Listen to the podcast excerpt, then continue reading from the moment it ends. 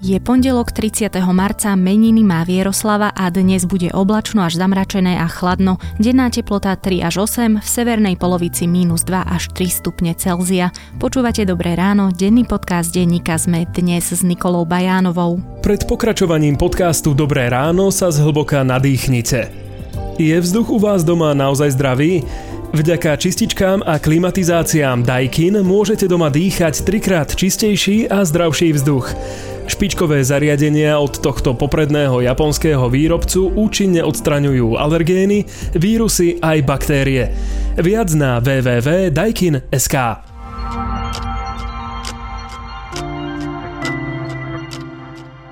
Poďme na krátky prehľad správ. Štát preplatí 80% platu zamestnanca v tých firmách, ktorých prevádzky sú alebo boli povinne uzavreté a prispieje aj zamestnancom a živnostníkom vo firmách, ktoré zaznamenali pokles tržieb. Vláda v nedeľu predstavila prvé opatrenia na pomoc ekonomike. Prostriedky by mali začať vyplácať 15. apríla. Všetkých 7 nových opatrení nájdete na webe Deníka ZME.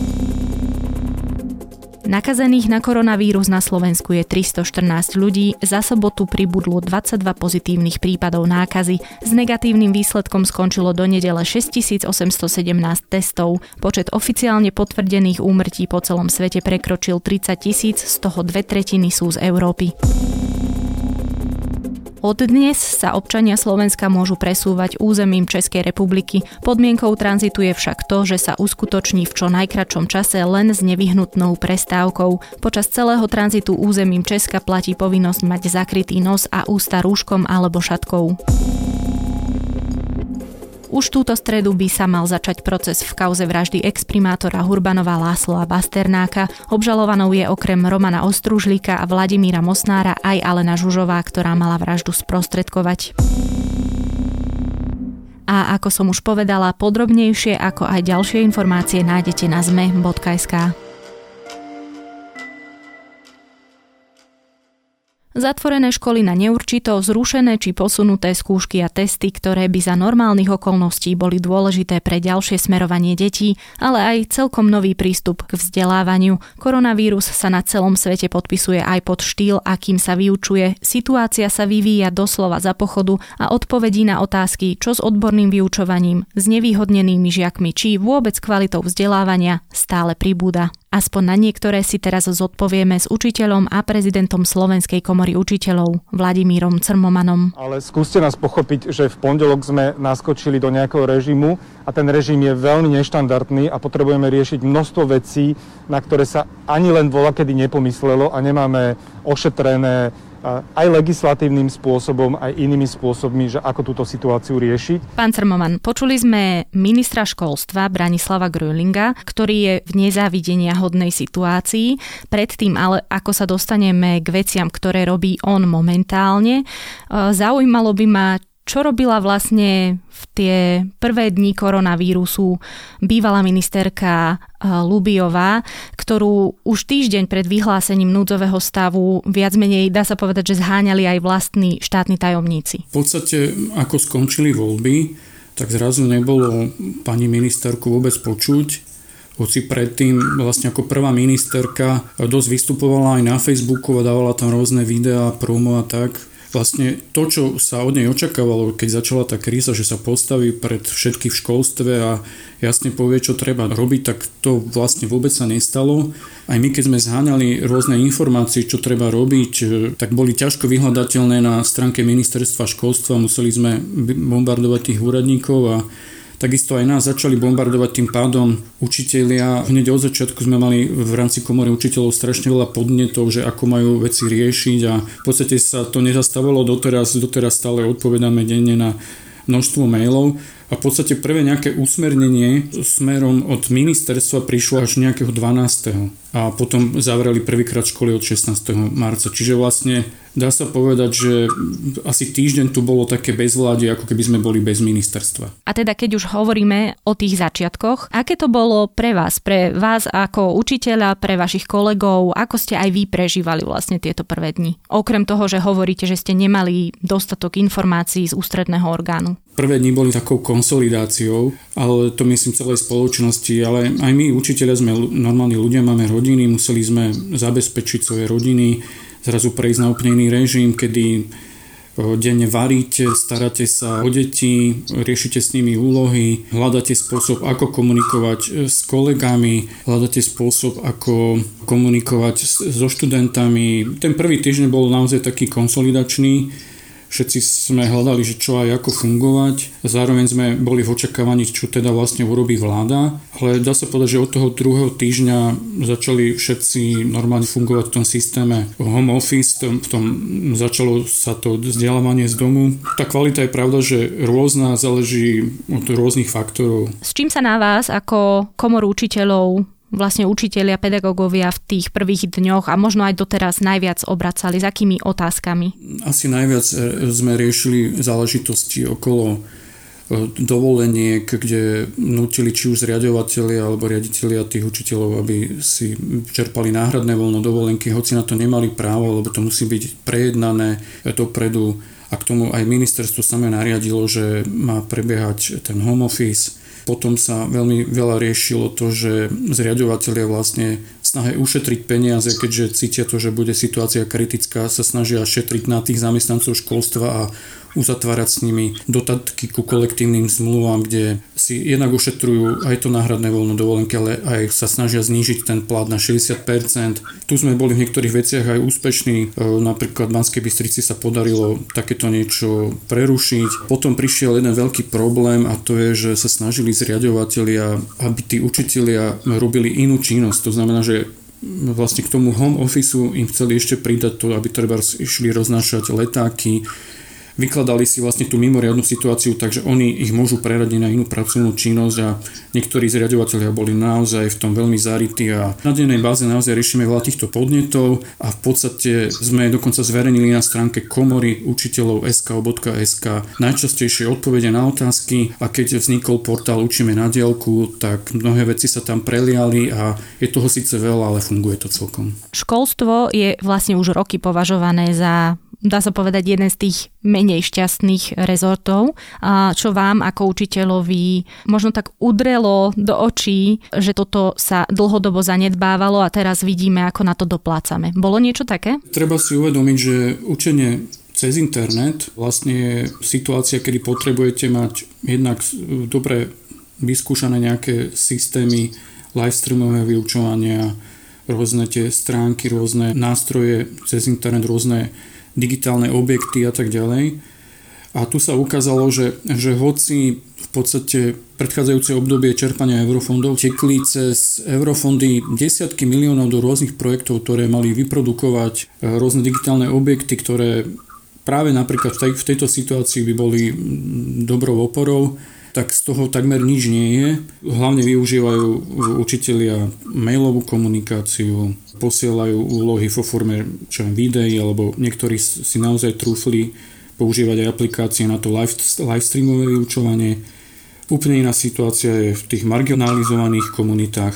Tam e, som e, telefonoval a kontaktoval sa s kolegami, ktorí sú v tomto prostredí, tiež hľadali rôzne riešenia. Týmto kolegom sa najviac napríklad osvedčilo telefonovanie, čiže dá sa povedať, že v tých rómskych osadách takmer každý druhý človek alebo veľa ľudí tam má ten mobilný telefón a kolegom sa najviac osvedčilo, že zatelefonujú buď do tej rodiny, zadajú nejaké úlohy alebo zistia, kto má najbližšie telefón a riešia tú situáciu hlavne teda telefonicky. Keď už sa rozprávame o tom technologickom vybavení a o tej infraštruktúre, do nej dá sa povedať, že veľa nádeje vklada aj samotný minister. Neukazuje sa ale práve teraz v tejto chvíli, že ako ste teda už aj spomenuli, natekli do toho desiatky miliónov eur, ale poriadne vybavenie a teda aj tú prácu s ním nemá zvládnutá väčšina učiteľov alebo nejaká veľká časť učiteľov? Je to normálne, že tá situácia je rôzna. Naozaj nás to zastihlo nepripravených. Sme tu mali ministra veľmi takého vtipného, ktorý prišiel s tým, že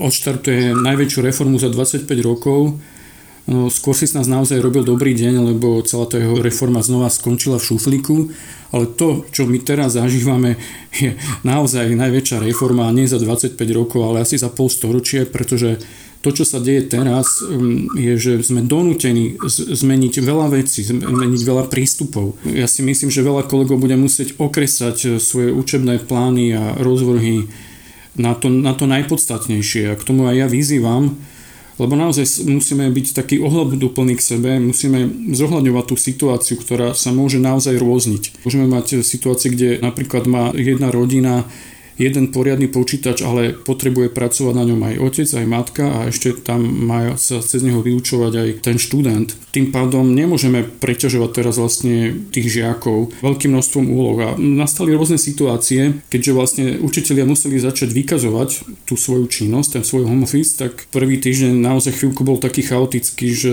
mnohí učitelia to zobrali tak, že boli až premotivovaní a začali dávať veľa úloh. Každý učiteľ si musí uvedomiť, napríklad učiteľ občianskej výchovy, keď má predsa jednu hodinu týždenne normálne, tak e, si myslím, že stačí, keď zadá tým žiakom nejakú úlohu jedenkrát za týždeň a nie im treba posielať tri úlohy, aby vykázal činnosť pre svojho riaditeľa.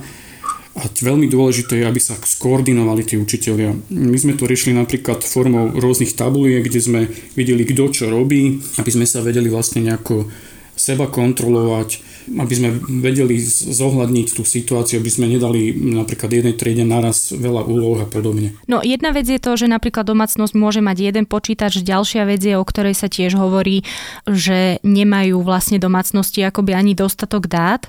To je na tej strane povedzme domácnosti a domácnosti s deťmi, ale treba sa pozrieť možno aj e, na tú stránku učiteľskú, e, že to vyučovanie, aspoň teda ja si to tak predstavujem, nemôže byť v jednom momente rovnaké pre 30 detí cez počítač. Že je to iné, keď ich máte napríklad v triede posadených a vidíte, že niekomu to ide lepšie a niekomu to ide trošku horšie a viete sa mu intenzívnejšie venovať, ako sa pozerať vlastne na jeden monitor a mať tam 30 malých e, monitorov a kontrolovať, čo tí žiaci vlastne robia. Áno, tuto naozaj asi treba často prejsť aj na nejakú prácu v menších skupinách. Treba si vybrať nejaký vhodný systém, ale ja si myslím, že, to, že toto funguje. Čo som hovoril s rôznymi rodinami, tak napríklad učiteľia prvého stupňa dávajú tú prácu tým žiakom a niekoľko hodín sú pri tom počítači, učia sa, majú dokonca úlohy, čiže funguje to.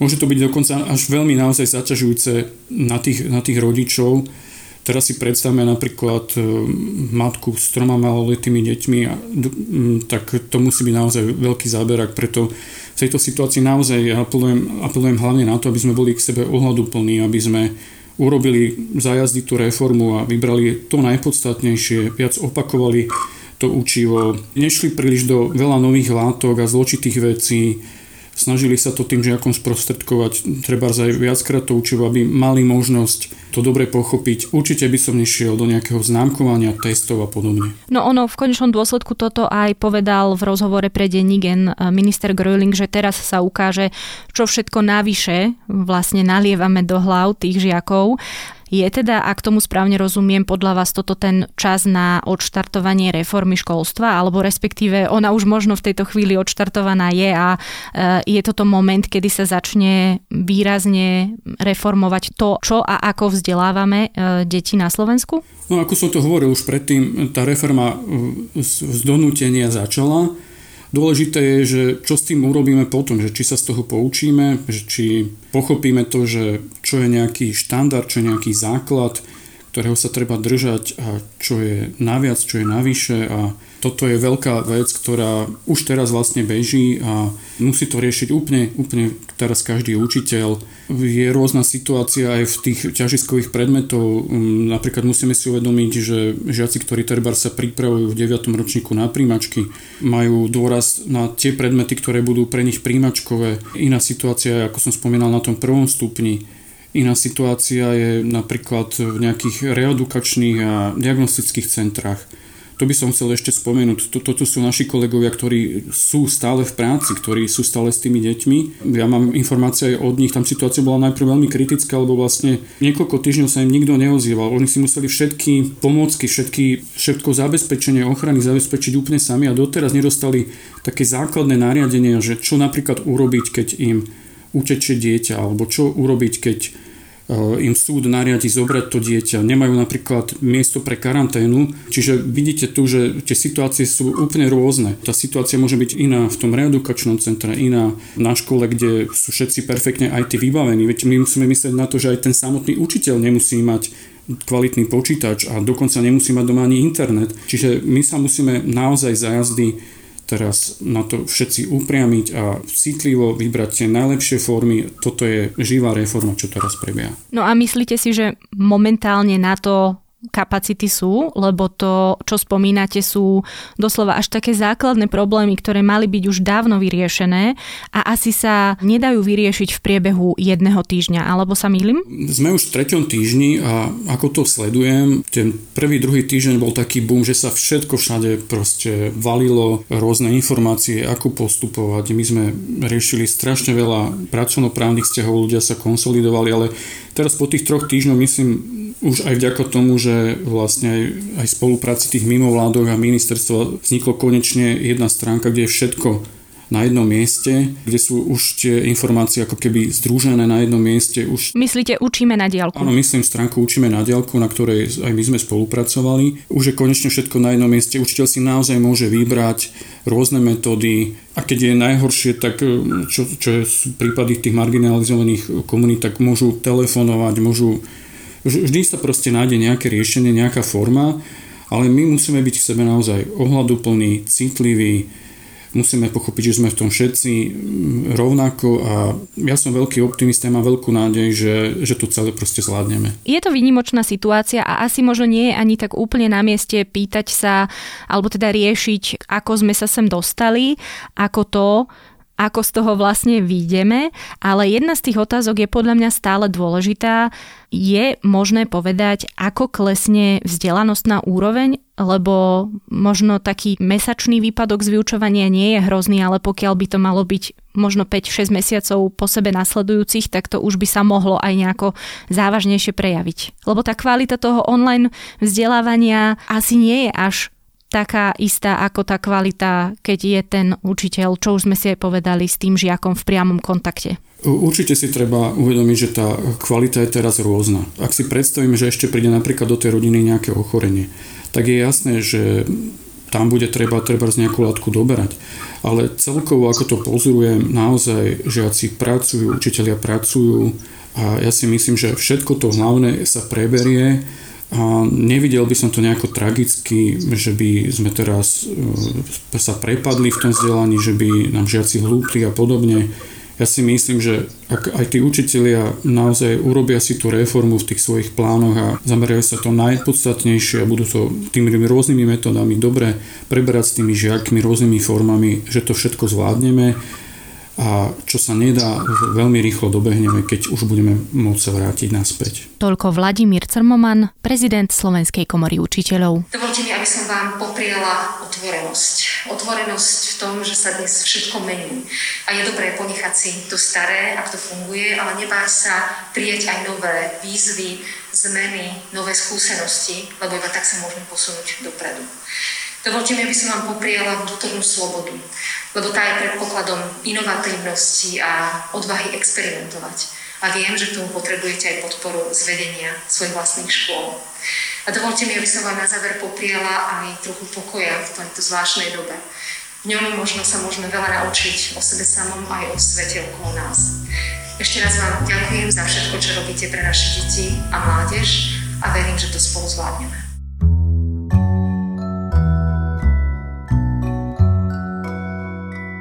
Zatvorené školy sa týkajú stoviek miliónov detí na svete. Práve v týchto časoch sa opäť hlasnejšie ozývajú tí, ktorí vidia budúcnosť vzdelávania ani tak nie v technológiách všeobecne, ako konkrétne v umelej inteligencii. Na rôzne aspekty takéhoto vzdelávania, na to, či nejde len o bublinu, sa pozrel britský Guardian v článku, ktorý nájdete už tradične v našom podcastovom klube na Facebooku, ako aj v texte k dnešnej epizóde Dobrého rána na zme.sk. A to je už na dnes všetko. Ešte pekne pekný deň a veľa síl vám praje Nikola Bajánová.